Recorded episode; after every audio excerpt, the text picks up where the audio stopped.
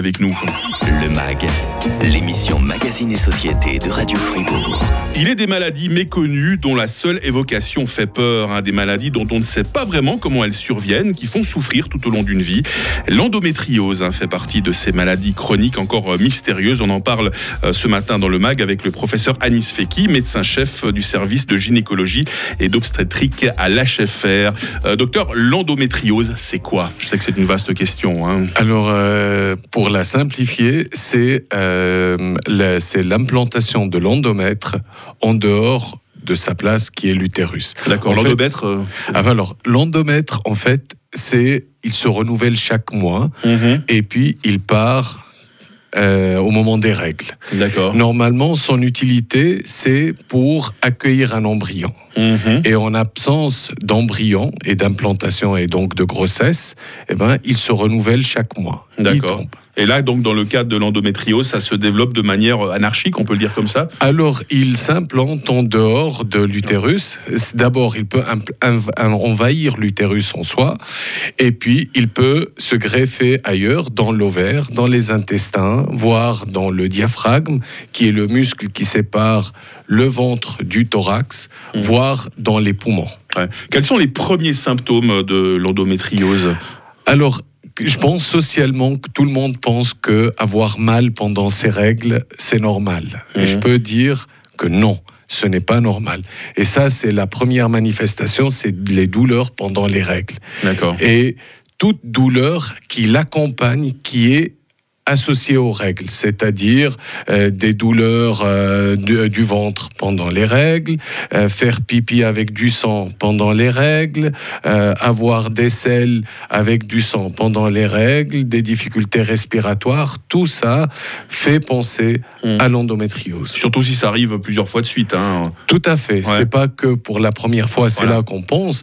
Et ça reste un diagnostic, c'est-à-dire on pense à ça Ouais. à, ce, à, à cause de toutes ces associations qui est rythmée par les règles. Comment va se passer l'examen chez le gynécologue pour la pose du diagnostic, docteur?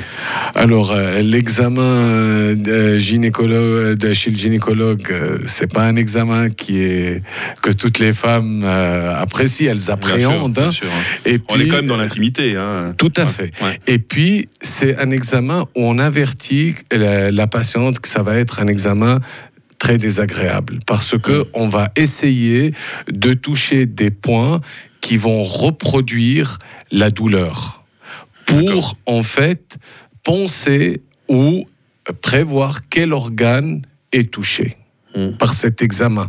Donc, euh, même avec, en avertissant euh, les femmes euh, sur, sur cet examen, qui, qui va être, un, on va observer ce qu'il y a, deux, on va mettre le spéculum, c'est-à-dire pour voir la paroi vaginale, si cette endométriose infiltre le vagin, et puis on va toucher, et si tous ces signes euh, sont concordants, on va penser à cette maladie.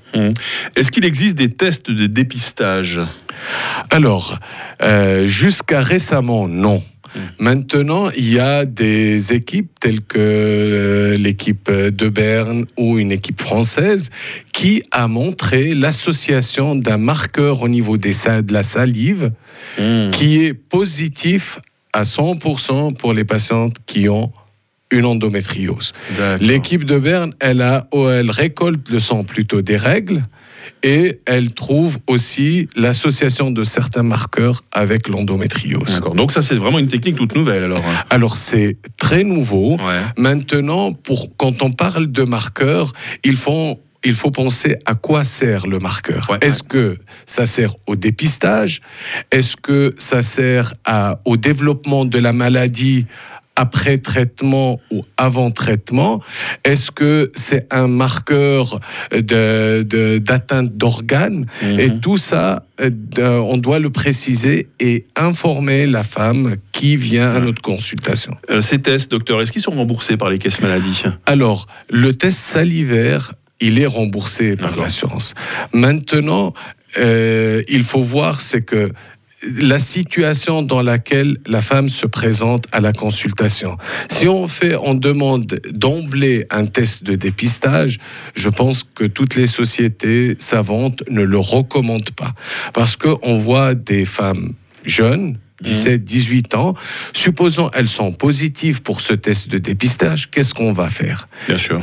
Et on essaye, effectivement, c'est bien de savoir qu'on a cette maladie, certes, mais on va pas opérer tout le monde.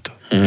Et on craint que chaque femme qui pense qu'il a la maladie Ouais, ou le test est positif va venir ah on veut opérer Mhm. et ça c'est pas recommandé L'endométriose, on essaie de mieux connaître euh, cette euh, maladie avec euh, le professeur Anis Feki.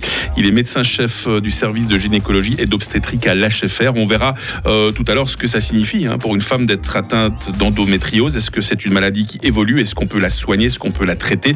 C'est dans la suite du MAG sur Radio Fribourg. Merci de bien rester à Radio Fribourg.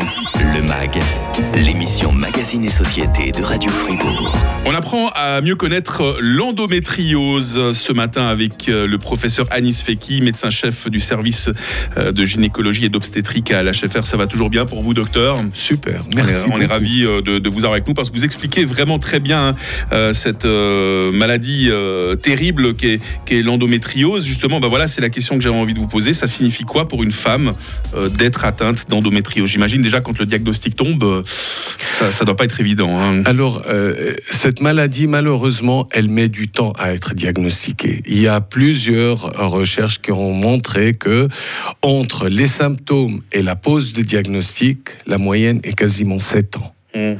Quasiment la moitié de ces femmes, la- le diagnostic est posé au bout de la sixième consultation. D'accord.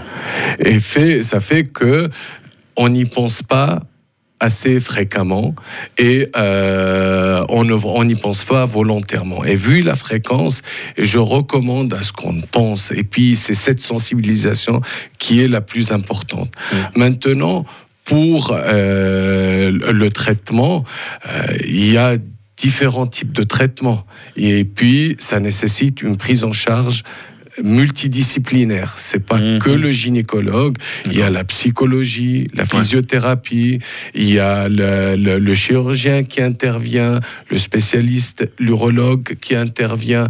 Tout dépend de l'organe. Et souvent, chez les patientes, quand elles- les femmes, quand elles nous consultent, on ne donne pas un verdict immédiat, Mm. mais on va d'abord voir ce qu'on appelle un bilan d'extension, quels sont les organes, et puis selon l'organe atteint, on va faire un plan thérapeutique pour ces femmes. Ouais. Euh, les symptômes, docteur, on parlait tout à l'heure de ces règles très douloureuses. C'est d'ailleurs le, vraiment le signal d'alarme. hein, c'est les premiers symptômes. Euh, au niveau de la, de la fertilité de la femme, quels sont les impacts, par exemple? Alors, euh, le- euh, on sait que l'endométriose, elle impacte la fertilité. Mm. C'est-à-dire, c'est que quand elle, l'endométriose elle est présente, elle diminue la réserve des ovaires, euh, elle impacte la vie intime, la libido et par conséquent la fertilité. Et euh, nous, on va investiguer quels sont les organes liés au désir de grossesse qui sont atteints. L'utérus, est-ce que c'est la trompe, est-ce que c'est l'ovaire, est-ce que c'est la vie intime de la femme, sa libido, son, sa vie intime avec son mari ou son partenaire. Et ça, selon la situation, on va spécifier le traitement. Puis après, on va placer le désir de grossesse dans, dans le cadre de sa maladie. Qu'est-ce qui euh, impacte sa vie? Mm. Est-ce que c'est le désir de grossesse numéro un, puis la douleur, ou c'est la douleur et puis le désir de grossesse, il passe en deuxième lieu Mm. Ouais, parce que chaque patient, chaque patiente est unique en l'occurrence. hein. Tout à fait. Ouais. Et donc, on pense faire la personnalisation Mhm. du traitement. Euh, le, le 27 mars dernier, euh, l'HFR organisait une conférence publique sur l'endométriose. Justement, c'est vous qui la donniez, je crois, hein, Tout à fait. hein. Euh, la salle était pleine, hein, c'est c'est incroyable. Vous avez dû refuser du monde. Euh, quelles sont les questions, quels sont les témoignages qui sont revenus le plus souvent au sujet de l'endométriose? Alors, est-ce que quand j'ai l'endométriose, je peux pas avoir d'enfants La réponse est non. On peut avoir des enfants. Euh, il faut être suivi. La deuxième question, est-ce que c'est une mala- maladie chronique? Oui, c'est Mhm. une maladie chronique. Est-ce que c'est une maladie qu'on doit opérer tout le temps? Non, ce n'est pas euh, une maladie qu'on doit opérer tout le temps. Et puis la question, est-ce que c'est la chirurgie invasive? Parce que c'est dans les cas, dans certaines situations, c'est une chirurgie lourde pour une maladie bénigne. Quelles sont les conséquences? Et donc, on, ça, c'est les questions qui étaient les plus fréquentes. Ouais. Autrement, je ne sais pas si on vous a posé ce genre de questions. Est-ce que certaines femmes montrent une prédisposition à l'endométriose en, en fonction de l'ethnie, par exemple?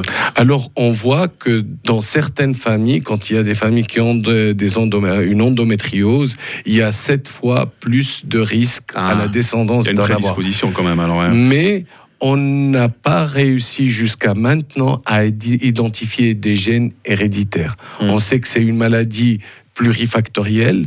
Par exemple, en Belgique, on a vu, on a montré, démontré la relation entre l'exposition à la dioxine et le développement de cette maladie. D'accord. Est-ce qu'il existe des centres de traitement réputés pour le traitement justement de l'endométriose? Alors, euh, euh, les centres, il y a des, la, comment on appelle la Fondation européenne d'endométriose. L'HFR est un centre, on voit, d'accréditation. Il y a le centre de l'INSEL qui est reconnu et certifié. Il y a le, le centre des HUG. Et puis, il y a à Saint-Gall et puis à Coire. Et puis à Fribourg, bah là, on peut faire les examens, de toute façon, alors, on peut tout faire à Fribourg. Euh, notre accréditation sera pour la fin de l'année euh, parce qu'il demande un certain nombre d'opérations, un certain nombre de patientes. Mmh. Et donc, au départ, on les traitait, mais on ne les colligeait pas. Maintenant, il faut les colliger dans une database qui est commune pas seulement en Suisse, mais aussi à l'échelle internationale. Et vous êtes médecin-chef justement du service de gynécologie et d'obstétrique à l'HFR, euh, professeur Anis Feki. Ben, un grand merci d'être venu nous expliquer euh, l'endométriose euh, ce matin hein, sur Radio Fribourg. Belle journée à vous. Hein. Merci beaucoup. Et on apprend à l'instant que l'endométriose sera au cœur d'une nouvelle conférence publique proposée par l'HFR. Notez la date, hein, ce sera le 23 mai à 19h, une conférence en ligne cette fois. On va vous informer tout bientôt sur les réseaux de l'HFR. Demain dans le MAG, on évoque les matières grasses, comment les doser, comment les consommer avec Muriel Écoué, diététicienne à la Croix-Rouge Fribourg.